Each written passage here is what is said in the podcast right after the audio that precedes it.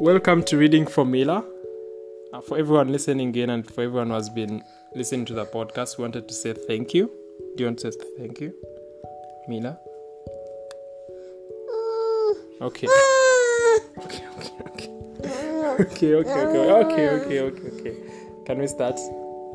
Once there was a little girl who didn't speak for five years.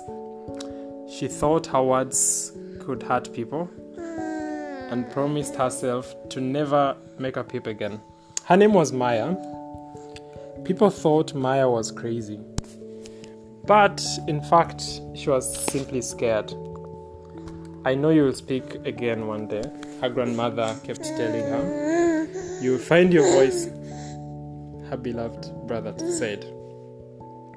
Maya listened to them and began to memorize everything she had or read poems, songs, short tales, random conversations. It was like putting on a CD. If I wanted to, I would run through my memory and think, that's the one I want to hear, she later recalled.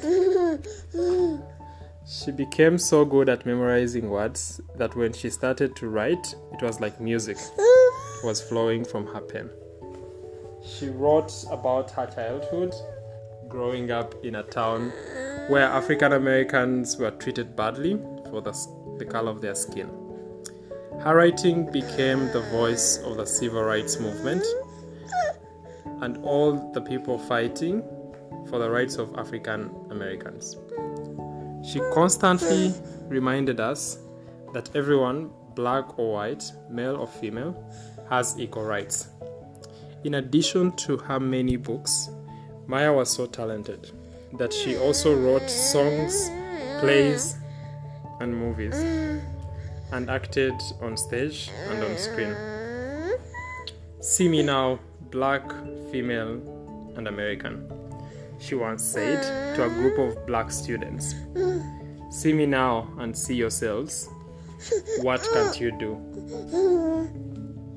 My mission in life is not to merely survive, but to thrive, and to do so with some passion and some compassion, some humor and some style.